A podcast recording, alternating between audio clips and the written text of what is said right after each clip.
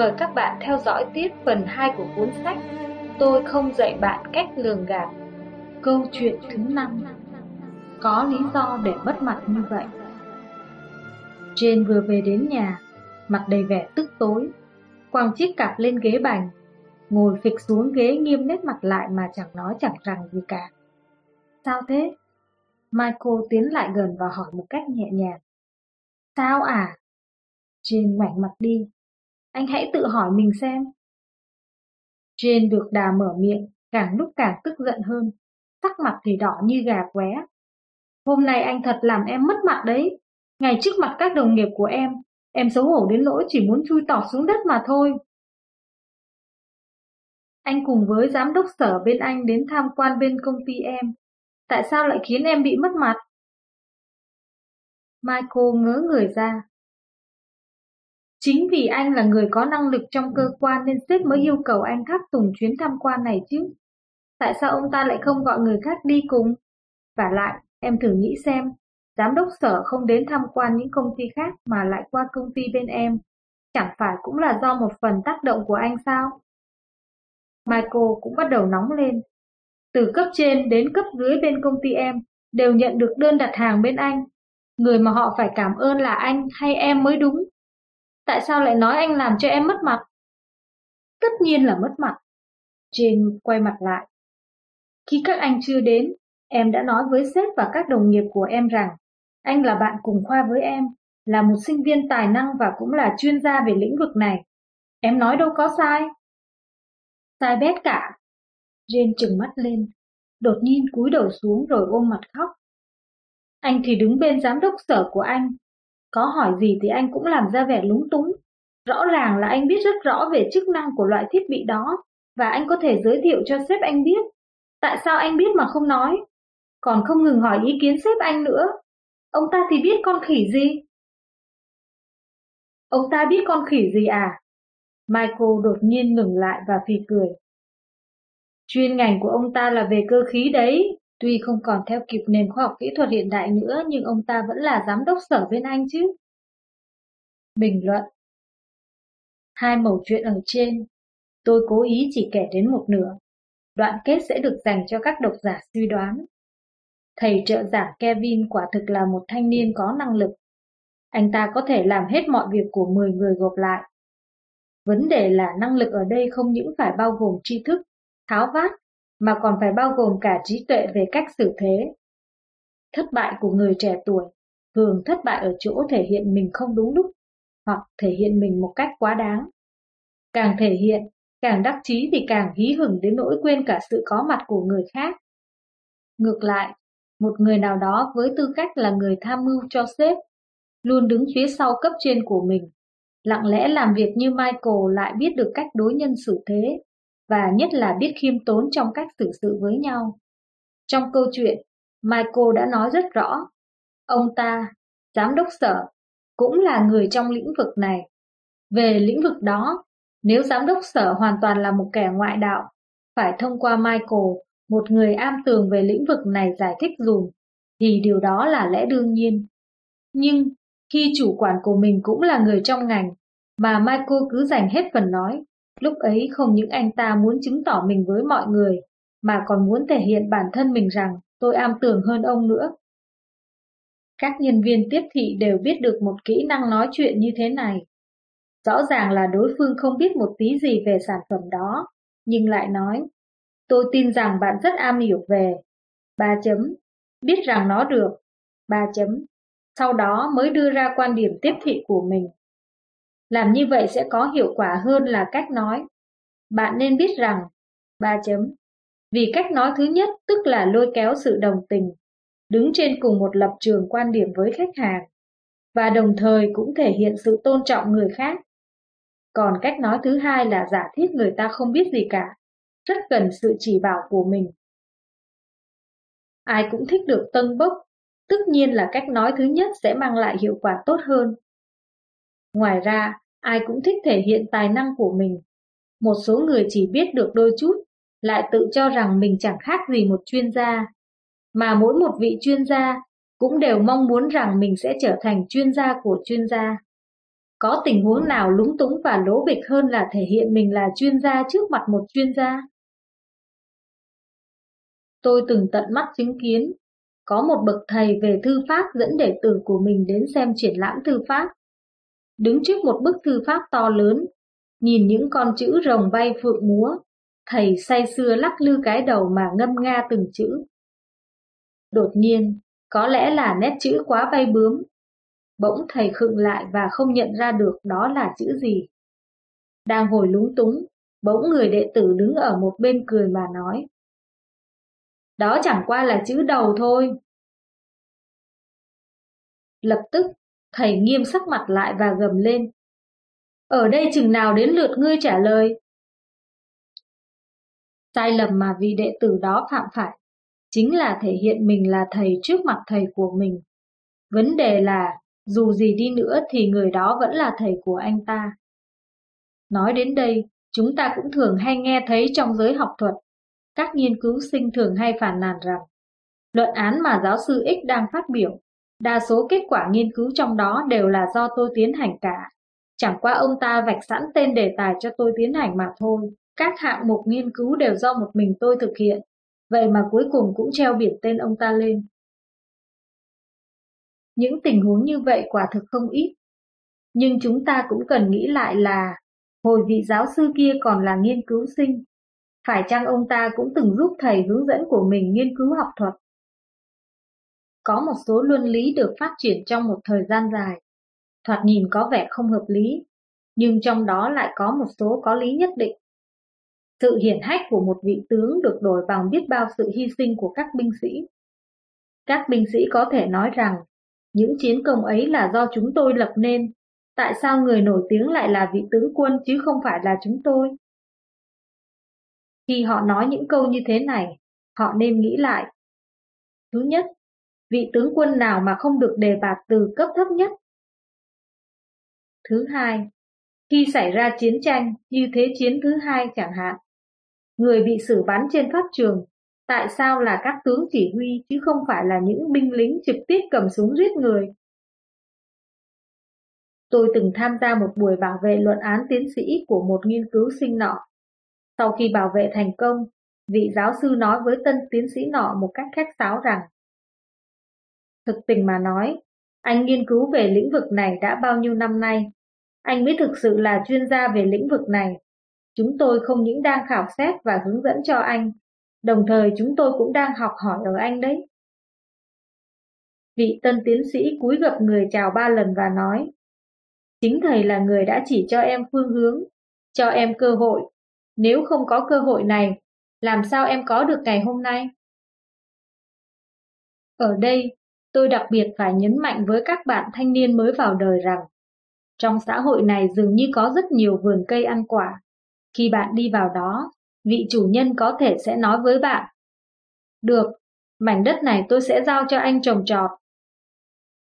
Khi bạn vun trồng nên những loại trái cây tuyệt hảo, thậm chí sản lượng đến mùa thu hoạch còn nhiều gấp nhiều lần vị chủ vườn hồi trước. Nhưng bạn chớ quên rằng ai đã để cho bạn vào đây, ai đã cho anh trồng cây trên mảnh đất này. Trong lúc chúng ta hí hưởng đắc chí, Chớ nên quên mất sở dĩ chúng ta được như hôm nay là do ai cho bạn nhé. Tất nhiên, sự tiến thoái giữa con người với nhau đều có những kỹ năng nhất định. Một số kỹ năng rất không hợp lý, thậm chí có thể nói là đầu cơ. Ví dụ, vào thời cổ đại, khi nhà vua muốn ngự giá thân chinh, tuy những tướng quân đang đánh nhau một mất một còn với kẻ thù, Thậm chí đã đến hồi họ có thể tiêu diệt luôn cả một đội tàn quân. Nhưng tại sao họ lại án binh bất động? Và chẳng cần nhà vua phải xuất hiện vào lúc này làm gì. Nhưng hễ nghe thấy nhà vua sẽ ngự giá thân chinh, các tướng thống lĩnh sẽ cho ngừng hết tất cả các chiến dịch. Tất cả đợi nhà vua đến và sau đó dưới trướng của nhà vua, họ sẽ phất cờ chinh phục kẻ địch. Việc án binh bất động có thể tạo cơ hội cho kẻ thù ngóc đầu dậy mà từ đó sẽ dẫn đến những sai lầm to lớn hơn. Tại sao họ không thừa thắng xông lên, tiêu diệt kẻ thù? Ngoài ra, việc ngự giá thân trinh của nhà vua sẽ lãng phí biết bao nhiêu là nhân lực vật lực. Tại sao không giảm sự phiền phức ấy cho nhà vua, và nhà vua chẳng phải sẽ vui mừng vì khỏi mạo hiểm nơi xa trường sao? Nếu bạn nghĩ như thế, thì bạn quả là lầm to rồi đấy. Bạn sai lầm đến nỗi có thể một ngày nào đó bạn bị cách chức nhưng vẫn ngơ ngác không biết chuyện gì xảy ra. Thậm chí lúc sắp bị rơi đầu mà vẫn không hiểu chuyện gì đã xảy ra với mình. Bạn thử nghĩ xem, tại sao nhà vua phải ngự giá thân trinh? Chả nhẽ trong đó không tồn tại hiện tượng sự hám công sao? Có khi nhà vua đã biết kẻ địch sắp đầu hàng mới ngự giá thân trinh. Ông ta không phải thân trinh, mà là đích thân đi để lấy công. Lấy công cho ai xem? Cho thiên hạ xem, cho thần dân xem. Kìa hễ nhà vua xuất hiện, là bọn giặc cỏ buộc phải thần phục đấy. Vì vậy, cho dù nhà vua có đến chiến trường và khoanh tay ngồi nhìn, cho dù chính bạn đích thân cầm quân tiêu diệt bọn giặc cỏ, bạn vẫn phải hô to lên, Hoàng thượng vạn tuế. Chính sự uy quyền của hoàng đế đã làm cho kẻ thù khiếp sợ. Nói như thế có gì sai không? Cũng chẳng có gì sai cả, vì chức danh thống soái của bạn là của nhà vua ban cho. Hàng vạn tướng sĩ dưới quyền của bạn cũng thuộc sở hữu của nhà vua. Uống nước nhớ nguồn hay là ơn vua lồng lộng. Chúng ta đã nói nhiều như vậy, có một số sự việc thật sự khiến người ta nghi hoặc và cũng làm cho người ta trột dạ. Nhưng đây là một xã hội rất thật. Những nhân tình và thế thái trong đó tôi không thể không nói cho bạn nghe, và bạn cũng không thể không biết được. Vâng, Tôi sẽ kể tiếp đoạn kết hai câu chuyện trên nhé. Trợ giảng Kevin muốn thi nghiên cứu sinh vào viện nghiên cứu ở trường mình, nhưng lại không đậu. Chịu không nổi dư luận trong khoa, thầy trợ giảng đã đi du học bằng kinh phí tự túc. Công ty của Jane quả nhiên đã giành được đơn đặt hàng của sở, còn Michael thì chẳng bao lâu đã được cất nhắc lên chức vụ phó giám đốc sở.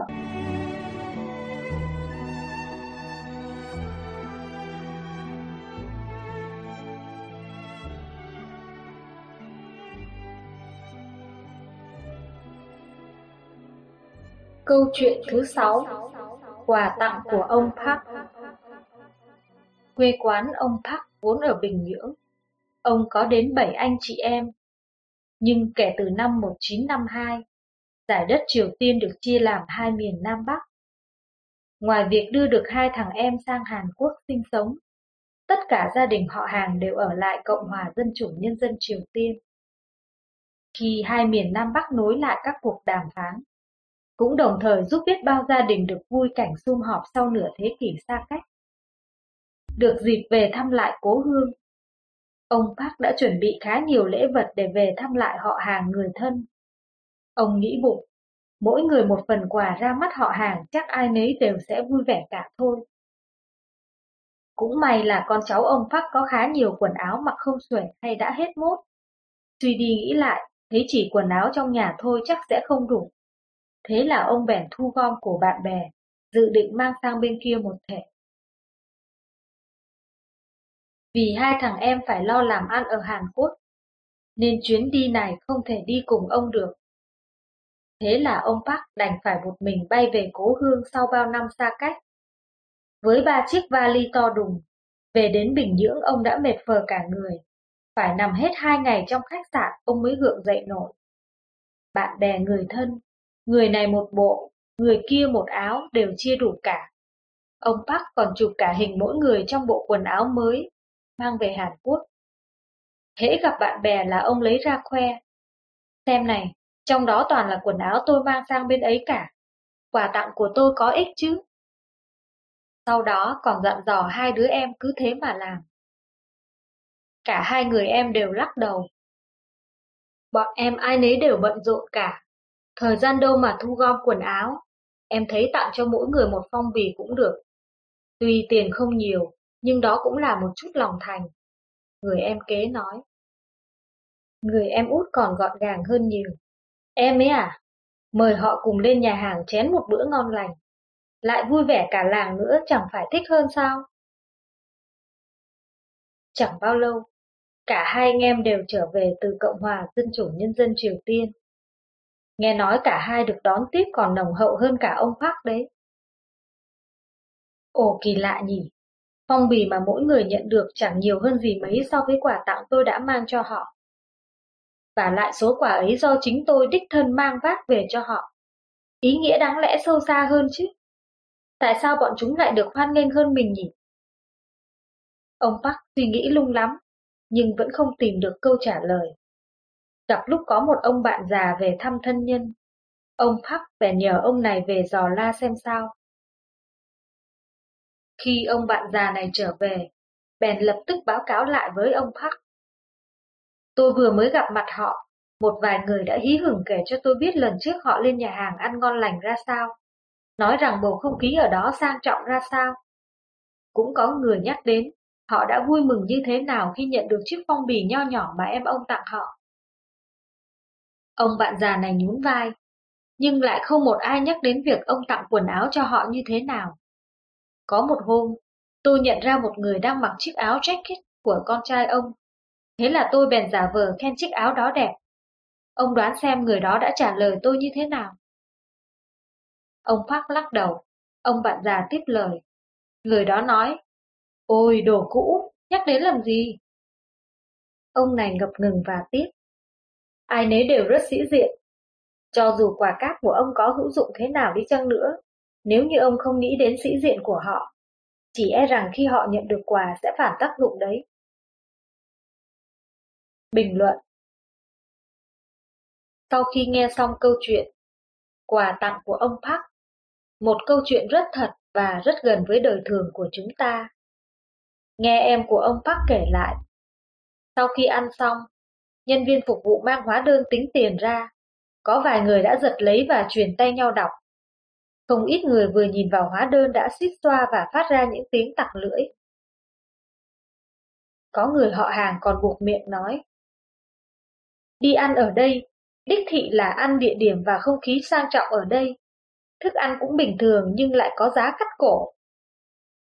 Vấn đề là cái mà những người họ hàng ưa nhắc đến sau đó chính là bữa tiệc hôm đó. Thậm chí có thể họ còn lan truyền tin tức này ra khắp nơi vì hãnh diện.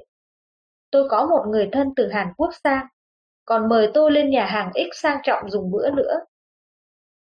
Sau đó người đó sẽ kể tút tuồn tuột và không loại trừ khả năng thêm thắt những tình tiết để theo dệt nào là sang trọng quý phái như bậc đế vương khi dùng bữa tại nhà hàng X đó, cùng với một vẻ mặt huynh hoang đắc chí. Ngược lại, công việc thu gom quần áo đã được tiến hành gần nửa năm. Quần áo đều được tuyển chọn từ những chất liệu thượng hạng nhưng tại sao nghĩa cử của ông Park lại không được mọi người đồng tình và đón nhận? Cũng chính như ông bạn già đã nói, vì ông Park đã không nghĩ đến bộ mặt sĩ diện của những người trong họ hàng mình. Đến đây, tin rằng các bạn cũng đã nghiệm ra được một vài điều về cách xử thế thông qua phần bình luận của tác giả trong các mẩu chuyện trước. Sau đây, mời các bạn theo dõi tiếp câu chuyện thứ bảy. Phía sau việc tiêm chủng vaccine những bản khách cầu cứu chi viện của cơ quan từ thiện hải ngoại được phát về nước liên tục. Nếu quý vị không chi viện vaccine ngừa bệnh, bệnh truyền nhiễm này sẽ nhanh chóng lan ra, đến lúc ấy sẽ gây ra hậu quả khôn lường đấy. Chỉ có các ông mới có thể sản xuất được loại vaccine này, các ông không cứu thì ai sẽ cứu đây? Các ông không thể cứ khoanh tay đứng nhìn từng mạng sống phụt tắt được, Bộ trưởng Y tế mỗi ngày đều phải chạy đến văn phòng chính phủ vài lần để xin chỉ thị. Vấn đề là chính phủ nước đó cũng có dự tính của mình, vì mấy năm nay con số thâm hụt tài chính vẫn chẳng có khởi sắc gì. Lúc này quả thật không thể chi ngân sách ra để mua một lượng vaccine nhiều như vậy. Cuối cùng, thì nhà sản xuất vaccine cũng đưa ra được một giải pháp. Chúng tôi hiện đang có một lượng lớn vaccine đã quá hạn, được thu gom trên thị trường và đang để trong kho chờ tiêu hủy nhưng các liều vaccine vẫn còn có hiệu lực, chúng tôi có thể cung cấp miễn phí cho các ông. Ông đoan chắc là những liều vaccine đó vẫn còn hiệu lực chứ? Bộ trưởng Y tế bồn chồn lo lắng. Tất nhiên là còn tác dụng, đó chẳng qua là đã quá hạn ghi trên lọ thuốc. Ông thử nghĩ xem, ai có thể chắc rằng vaccine vẫn còn tác dụng trong tháng 12, nhưng sang tháng riêng lại bị hư ngay chứ? Một số lượng lớn vaccine đã được đưa sang nước ngoài bằng đường hàng không ngay sau đó. Thậm chí có vài bác sĩ không biên giới cũng cùng đi đến nước đó để giúp đỡ việc tiêm chủng. Các liều vaccine quả thật vẫn còn hiệu nghiệm. Chẳng bao lâu thì căn bệnh truyền nhiễm quái ác đó đã được dập tắt hoàn toàn. Cả một vùng rộng lớn bấy lâu nay vắng tiếng nô đùa của trẻ con. Giờ lại thấy khắp nơi toàn là những đứa trẻ khỏe khoắn chạy nhảy. Chúng còn thường chạy đến trạm xá vòi kẹo ăn và chơi đùa với các vị bác sĩ nước ngoài nữa. Ngoài kẹo, các bác sĩ còn đưa cho chúng những chiếc lọ thủy tinh nhỏ nhắn để làm đồ chơi nữa. Một tin động trời đột nhiên được đăng tải trên tờ nhật báo ở nước nọ. Nhưng lần này không phải là căn bệnh truyền nhiễm tái phát, mà là một vụ việc có dính dáng đến những lọ vaccine. Cường quốc đó thật là một nước bất nhân, mang đến cho chúng ta những lọ thuốc đã quá hạn sử dụng để tiêm trích cho dân nước mình. Tấm hình chiếc lọ vaccine với dòng chữ ghi hạn sử dụng được phóng to rõ ràng trên trang đầu của tờ báo. Thử dựa vào thời gian ghi trên đó mà tính. Ngay cả trẻ con làm que tính cũng có thể tính ra thời gian chênh lệch với hiện nay. Họ bắt mình làm thí nghiệm đấy. Chúng ta đều đã bị biến thành những con chuột trắng trong phòng thí nghiệm rồi. Đả đảo bọn làm giàu bất nhân, đả đảo bọn chủ nghĩa đế quốc xem thường mạng sống con người. Sự căm phẫn của quần chúng như những đốm lửa bén vào những trảng cỏ khô, ngay lập tức đã lan rộng ra theo cấp số nhân. Ngay cả dư luận quốc tế cũng bắt đầu quan tâm đến vụ việc này. Không đói hoài gì đến tính mạng an toàn của dân nước láng giềng, làm tổn hại đến hình ảnh quốc gia, ra quyết định sai lầm. Với tất cả những tội danh đó, ông Bộ trưởng Y tế buộc lòng phải bị hạ bệ trước thời hạn kết thúc nhiệm kỳ. Bình luận Sau khi xem xong câu chuyện này, bạn có cho là vị Bộ trưởng Bộ Y tế đã làm sai không? Ông ta không sai. Nếu ông ta không ra quyết định kịp thời, số người tử vong có thể sẽ không dừng lại ở mức đó. Ông ta đúng là vị cứu tinh của hàng trăm hàng vạn sinh mạng đang bị bệnh tật đe dọa lúc ấy. Vậy thì làn sóng phản ứng của nhân dân là sai à? Cũng không sai gì cả. Vì hạn sử dụng trên lọ đã được ghi quá rõ ràng. Không ai có thể nói đó không phải là những liều vaccine đã hết hạn sử dụng. Vậy mà mang chúng đi tiêm trích cho người khác và điều đó tất nhiên là không đúng. Tại sao họ không mang những liều vaccine đó tiêm cho người dân của họ trước đi? Người của họ là người, chả nhẽ chúng ta lại không phải sao? Những cách nghĩ ở trên đều đúng, cái sai chính là nằm ở chỗ bộ mặt con người thôi, mà bộ mặt thật của con người thì khó nắm bắt vô cùng. Một người với mặt mày dữ dằn xông vào nhà hàng, sau đó gầm lên. Tôi đói chết đi mất, có bao nhiêu đồ ăn mang hết ra đây cho tôi. Nhưng sau khi đã đánh chén no nê, người này cũng có thể chửi đồng lên. Đồ gì mà khó ăn muốn chết. Một người có thể đi lang thang ngoài đường hàng ngày, nhặt nhạnh những thứ người ta vứt đi để mang về nhà sử dụng. Nhưng khi người họ hàng tặng họ vài món đồ cũ, người đó sẽ lập tức từ chối thẳng thừng, thậm chí có thể trở mặt. Cũng khá hay là, một số người rất giàu có, nhưng họ lại có thể nhận của bạn bè từ những vật như quần áo trẻ con, sách cũ, băng đĩa đến đồ chơi mà không thấy sĩ diện hay mất mặt gì cả. Đa số người đều biết sống cần kiệm, những gì chúng ta không dùng đến lại không nỡ vứt bỏ đi vì tiếc, vì cho đó là một tội lỗi phí phạm của trời. Thế là chúng ta mang đi tặng cho người khác. Tặng cho những loại người gì? Tặng cho những người thường không được như mình, nhưng nào biết chúng ta làm như vậy. Chỉ cần một sơ suất nhỏ cũng có thể ảnh hưởng đến tình cảm lẫn nhau. Một lần nọ, tôi đến Trung Quốc và tham quan các thắng cảnh trên núi. Có một đoàn toàn là các ông lão bà lão. Ngoài việc mỗi người mua một chiếc gậy để leo núi, mỗi người họ còn muốn thêm một người bản xứ làm hướng dẫn viên nữa.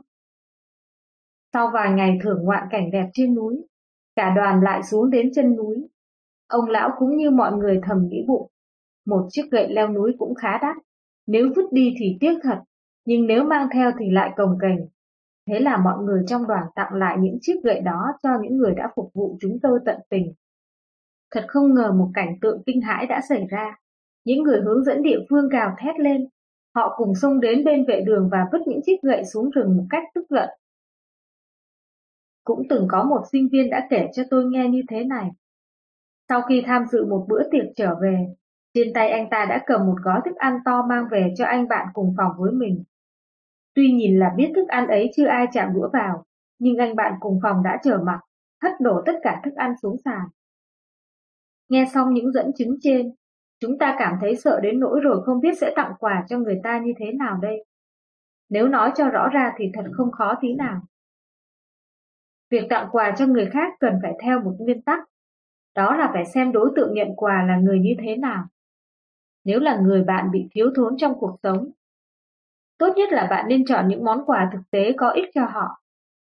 Người có cuộc sống khá giả, bạn có thể tặng cho họ những món quà mang tính trang trí. Tặng quà cho loại người thứ nhất, bạn nhất định phải hạ mình thấp xuống mới không làm tổn thương họ. Còn tặng quà cho loại người thứ hai, tư thế của bạn cần phải ngang bằng với họ, như vậy mới chứng tỏ bạn không phải là người su nịnh. Tôi từng tận mắt nhìn thấy một người bạn giàu có của tôi, rõ ràng là anh ta đã mượn căn nhà cho một người họ hàng ở nhờ. Nhưng lại nói một cách khách sáo rằng, cảm ơn cậu đã chăm nom ngôi nhà này giúp tôi, nếu nhà không có người ở sẽ dễ dàng bị mục đấy. Tôi cũng từng tận mắt nhìn thấy, trong lúc một người láng giềng sửa nhà, ông ta đã tặng chiếc máy lạnh cũ còn sử dụng được cho người thợ đó. Ông ta vừa giúp người thợ này khiêng chiếc máy lạnh lên xe vừa nói, cảm ơn anh đã giúp tôi tống khứ nó đi, nếu không thì tôi chẳng biết phải xử trí ra sao với nó đây. Có lẽ sẽ có người cho rằng, làm như vậy không chừng hạ thấp mình quá. Vậy thì tôi sẽ nói với bạn nhé. Việc tặng quà cho người khác, tức là thể hiện sự kính trọng, quý mến và lễ phép. Đối phương có địa vị như thế nào, thì bạn phải tặng quà như thế đó. Một món quà cũng có thể thể hiện trọng lượng của người nhận quà trong lòng người tặng quà. Nói một cách tương đối, tức là bạn có khả năng đến đâu thì tặng quà theo chừng ấy. Nếu bạn không có được trọng lượng đó, tấm lòng đó thì đừng nên miễn cưỡng, bởi vì nếu việc tặng quà là để thể hiện tính ưu việt của bạn, hay là cốt để làm cho đối phương cảm thấy mặc cảm tự ti, vậy thì việc tặng quà sẽ mất đi ý nghĩa của chính nó. Bạn thử nghĩ xem, nếu ngay từ ban đầu, nước chi viện lô vaccine ấy có thể nói với nước đang bị bệnh dịch hoành hành một cách khiêm nhường rằng chúng tôi không dự trù trước được. Nhưng có một lô vaccine chỉ vừa mới quá hạn thôi, nhưng vẫn còn sử dụng được, có được không? Đối phương nhất định sẽ sẵn lòng chấp nhận. Nếu những ông lão bà lão ấy có thể dùng một cách nói khác để nói với những người hướng dẫn rằng chiếc gậy leo núi này chúng tôi hết sử dụng rồi, bây giờ chúng tôi chẳng biết đặt chúng ở đâu, các anh có thể giúp chúng tôi xử lý chúng được chứ? Người được cho nhất định sẽ rất vui lòng và nhận lấy chúng. Còn cậu sinh viên của tôi, nếu trước khi bài thức ăn ra có thể nói với người bạn cùng phòng của mình rằng thức ăn trong bữa tiệc tối nay nhiều thật, có thể phần vì mọi người vui quá nên thức ăn vừa bưng lên ai nấy chỉ biết cụng ly với nhau thôi, nên chẳng ai thèm đụng đũa vào thức ăn cả.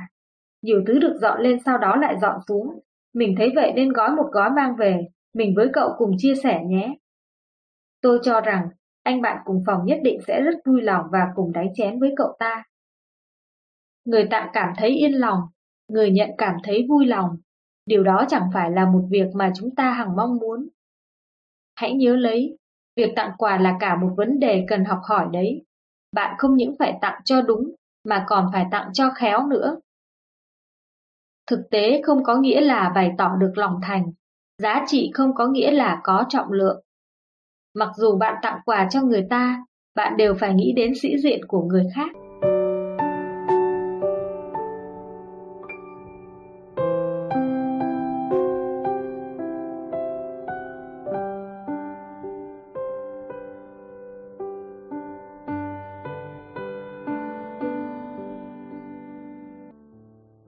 Câu chuyện thứ 8 nhấc lên và vứt xuống Mike là biên tập viên ở đài truyền hình.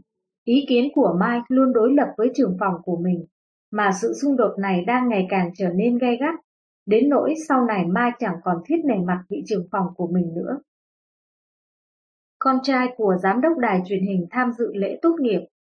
Các phóng viên đều đổ xô đến trường đại học đó phỏng vấn và thu hình. Phòng khai thác thời sự thông tin đưa tin đó cho Mike biên tập, nhưng đều bị Mike trả về. Đây là thời sự của nhà ông ta, nếu đưa tin tất cả các buổi lễ tốt nghiệp ở các trường đại học, vậy thì chúng ta nên thay tên mảng thời sự thành mảng tin tốt nghiệp được rồi. Ngược lại, những bản tin thời sự mà trưởng phòng muốn xử lý một cách nhẹ nhàng hóa, nhưng qua tay Mike thì lại có thể khai thác được khá nhiều thông tin, và đôi khi bản tin đó lại biến thành một thiên phóng sự điều tra. Đã là tin thời sự, thì tức là tin thời sự, muốn che giấu cũng không được đâu, các khán giả có quyền được biết sự thực. Vâng, khán giả chính là hậu thuẫn của Mike. Mike đã từng được nhận danh hiệu phát thanh viên kiêm biên tập viên ưu tú toàn quốc. Điều ấy khiến Mike tuy chỉ tới chức phóng viên, song lại có đủ tư cách để khiêu chiến với sếp của mình. Sa thải hắn đi. Cuối cùng thì giám đốc đài đã không còn chịu đựng được nữa. Bèn nói với trưởng phòng thời sự thông tin một cách tức giận. Tôi không dám, chỉ e rằng anh ta cuốn gói đi bữa trước, thì bữa sau cũng phải đến lượt tôi cuốn gói xéo khỏi chỗ này. Vị trưởng phòng lắc đầu nói. Vì hiện giờ anh ta đã quá nổi tiếng, mỗi ngày đều nhận được khá nhiều thư từ được gửi đến từ khán giả gần xa. Anh nói hiện giờ anh ta đã khá nổi tiếng, đúng là đã nhắc tôi nhớ ra một điều. Bây giờ hãy thăng chức cho anh ta đi, được rồi chứ? Đài truyền hình vừa mới thành lập thêm một phòng ban mới nữa, và tất nhiên là do Mike đảm nhiệm chức trưởng phòng. Khi tin tức được loan truyền đi, ai nấy đều sừng sốt cả người. Giám đốc đài quả thật là một người độ lượng. Ông ta không tính toán chuyện cũ, thật đáng để chúng ta kính phục. Cũng có thể ông giám đốc cho rằng một rừng không thể có hai chúa sân lâm, nên điều đình Mike sang phòng ban khác chứ gì. Dù sao thì Mike cũng quá hời rồi đấy, từ một phóng viên quèn mà bây giờ đã nhảy lên ghế trưởng phòng, các ông không cho là quá nhanh hay sao? Mike quả thật là người gặp may và anh ta cũng cảm thấy trong lòng gợn lên một niềm lâng lâng khó tả. Tuy chuyên môn hiện giờ chẳng còn dính dáng gì đến biên tập hay phát thanh tin tức thời sự nữa, nhưng bù lại được cái là có chức vụ cao, kéo theo lương bổng cũng cao hơn. Và lại, việc anh ta phụ trách hiện giờ là lên kế hoạch chế tác những bộ phim tài liệu có giá trị. Ai dám cho rằng sẽ không có đất cho anh ta dụng võ chứ? Với tài năng của mình, đúng là Mai có thể mặc sức phát huy óc sáng tạo của mình để cho ra đời những thước phim hay, những tác phẩm có giá trị. Thậm chí, đài truyền hình còn đề cử anh ta đi khảo sát ở nước ngoài trong 3 tháng nữa. Toàn bộ kinh phí ăn ở đi lại đều do đài truyền hình đài thọ. Thấm thoát 3 tháng đã trôi qua, Mike hớn hở từ nước ngoài trở về. Chuyến đi này anh ta đã học hỏi được khá nhiều điều mới mẻ. Cả một thùng đầy ắp tài liệu được Mai mang về nước để chuẩn bị bày binh bố trận. Nhưng phim tài liệu nhất định phải sử dụng đến tư liệu của tin thời sự, nên cần thông qua phòng thời sự thông tin để mượn tư liệu. Nhưng khi văn bản xin mượn tư liệu của mai vừa đến phòng thời sự thì bị bác lại ngay lập tức. Ha ha, trưởng phòng mai bên anh là một phòng ban độc lập, bên tôi cũng là một phòng ban độc lập. Anh đâu còn thuộc quyền tôi quản lý, anh có dự tính của mình, vậy thì anh hãy tự giải quyết vấn đề một mình nhé. Ông trưởng phòng thời sự thông tin cười khẩy và nói. Mike đem chuyện này nhờ giám đốc đài giải quyết. Ông ta nói cũng đúng, bây giờ anh có đủ quyền hạn để tự ra quyết định cho phòng ban của mình. Anh có ban vệ riêng của mình, nên khi gặp khó khăn, anh nên tự tháo gỡ lấy. Giám đốc đài đưa tay vỗ vỗ vào vai của Mike và nói tiếp. Chuyện bất hòa của hai anh tôi đã biết từ lâu rồi. Tôi đã điều anh sang bộ phận khác, thăng chức cho anh rồi còn gì. Các anh đừng đấu đá với nhau nữa. Vấn đề là những tin thời sự không thể phát lại một lần nữa. Các phim tư liệu cũ cũng tìm không ra, các đài truyền hình khác lại càng không chịu cho mượn. Mai phải làm sao đây? Cộng thêm việc sợ vi phạm bản quyền, nên mỗi khi Mai chụp lại một tấm hình trên một quyển sách nào đó cũng phải chi ra không ít tiền mượn bản quyền. Một anh hùng từng tả xưng hữu đột như Mike, bây giờ cũng đành phải vò đầu bức tai ngồi than thở thôi. Phòng ban của Mike đã thành lập được một năm, vậy mà công việc chủ bị để dàn dựng tiết mục lại mất đứt hơn 8 tháng. Để rồi giờ đây sau một năm phòng phim tài liệu của Mike chẳng sản xuất được một thước phim nào cả. Trong khi đó kinh phí thì cứ ngày càng eo hẹp. Cấp lãnh đạo đài truyền hình đã bắt đầu cảm thấy không hài lòng với Mike rồi đấy. Một phóng viên tốt không có nghĩa sẽ trở thành một chủ quản tốt. Anh ta chỉ biết tiêu tiền thôi, nào là đi công tác nước ngoài. Nhưng thành tích đâu chẳng thấy, anh ta đang làm cái quái gì thế? Báo chí cũng bắt đầu đưa tin về vụ việc này. Nào là chê trách Mai không phải là người có tài lãnh đạo quản lý, nào là chỉ biết quanh quẩn trong phạm vi hạn hẹp của mình. Cuối cùng, giám đốc đài cũng cho gọi Mai lên làm việc. Hay là anh trở về phòng thời sự thông tin nhé?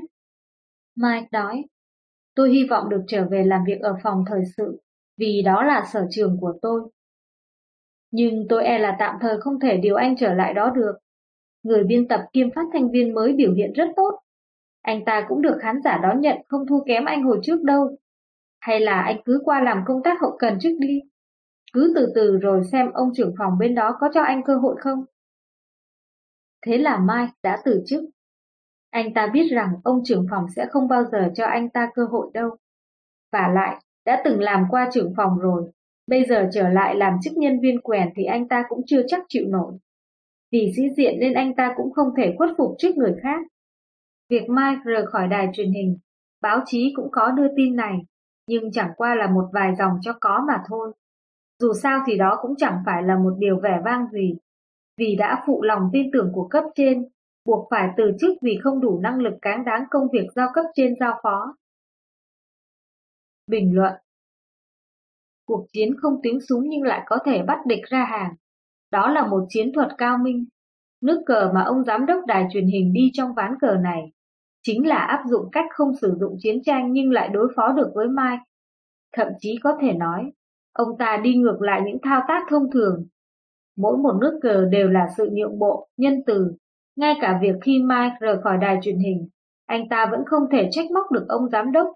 Thậm chí còn phải đội ơn ông giám đốc vì đã cho anh ta cơ hội nữa là khác. Khi Mike được thăng quan tiến chức, tất nhiên anh ta sẽ bị các đồng nghiệp ganh ghét tạo nên nhân tố tiềm ẩn khiến anh ta bị cô lập. Khi Mike được đi nước ngoài khảo sát, khiến mối liên hệ giữa mọi người với anh ta bị cắt đứt hoàn toàn. Khi Mike tác chiến độc lập, cũng có nghĩa là anh ta phải hoàn toàn chịu trách nhiệm những gì mình làm. Khi Mike rời khỏi cương vị biên tập viên, phát thanh viên cũng có nghĩa là anh ta bị tách khỏi một hậu phương vững chắc. Đó là sự cổ vũ nồng nhiệt của khán giả và cũng đồng thời rời khỏi nơi có thể phát huy sở trường của mình. Khi Mike ra đi âm thầm, anh rất khó có được sự thông cảm của mọi người, vì anh ta không phải bị bắt ép từ chức, mà vì anh ta không đủ năng lực làm tiếp. Điều đó cho thấy tài năng của anh ta đã bị khánh kiệt hết rồi. Ngược lại, nếu lúc đó ông giám đốc đài sa thải Mike hoặc Mike tự tuyên bố rằng mình bị sa thải và sau đó dứt áo ra đi một cách tức giận, thì tình thế sẽ hoàn toàn khác. Khán giả cả nước, những người yêu chuộng Mike sẽ đứng về phía bên Mike, vì anh ta sẽ là anh hùng trong vở bi kịch. Ai lại không cảm thương, không tôn sùng anh hùng trong vở bi kịch? Đến lúc ấy, chỉ e rằng tình hình sẽ giống như ông trưởng phòng thời sự thông tin đã từng nói, Đến lượt tôi phải cuốn gói đi khỏi chỗ này. Mà đã là anh hùng trong vở bi kịch, thì tất nhiên sẽ được các đối thủ cạnh tranh có con mắt sắc sảo lập tức mời qua làm việc cho mình, để biến vị anh hùng đó thành một kẻ địch đáng gờm rồi giáng một đòn chí mạng vào cơ quan cũ đó. Một thống soái trong một đội quân có thể ra lệnh cho vị tướng mà mình không hài lòng nhất mang quân đi đánh một trận mà phần thắng có nghiêng về mình hay không vẫn chưa được chắc chắn. Nếu vị tướng này tử trận thì có thể loại trừ đi chiếc gai trong mắt. Nếu thắng trận trở về, bèn thể hiện được vị thống soái này đã rất tài ba trong việc dụng nhân. Ông chủ trong một công ty có thể phái chiếc gai trong mắt mình đến quản lý các chi nhánh công ty hay các chuỗi cửa hàng kinh doanh. Nhìn từ bên ngoài, đó là sự thăng quan tiến chức. Không đi, tức là chống đối lại mệnh lệnh của cấp trên.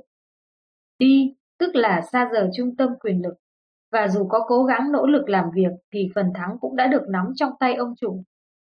Trên chiến trường cuộc sống, bạn nên luôn nhớ rằng cá không thể rời khỏi nước.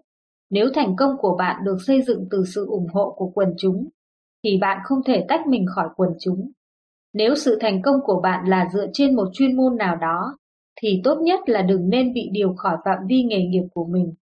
Cho dù có bị điều đình đi nơi khác, bạn cũng phải giữ mối liên hệ với nghề nghiệp của mình và đừng để bị lạc hậu.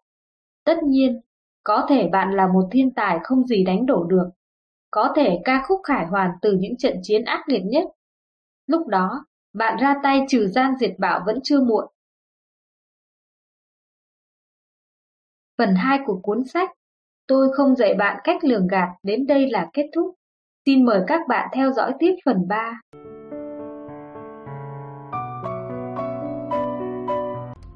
Nếu có thể, rất mong nhận được sự donate ủng hộ của các bạn. Thông tin donate có để ở dưới phần miêu tả để có thêm kinh phí duy trì việc đọc. Xin cảm ơn các bạn rất nhiều. Xin chào và hẹn gặp lại.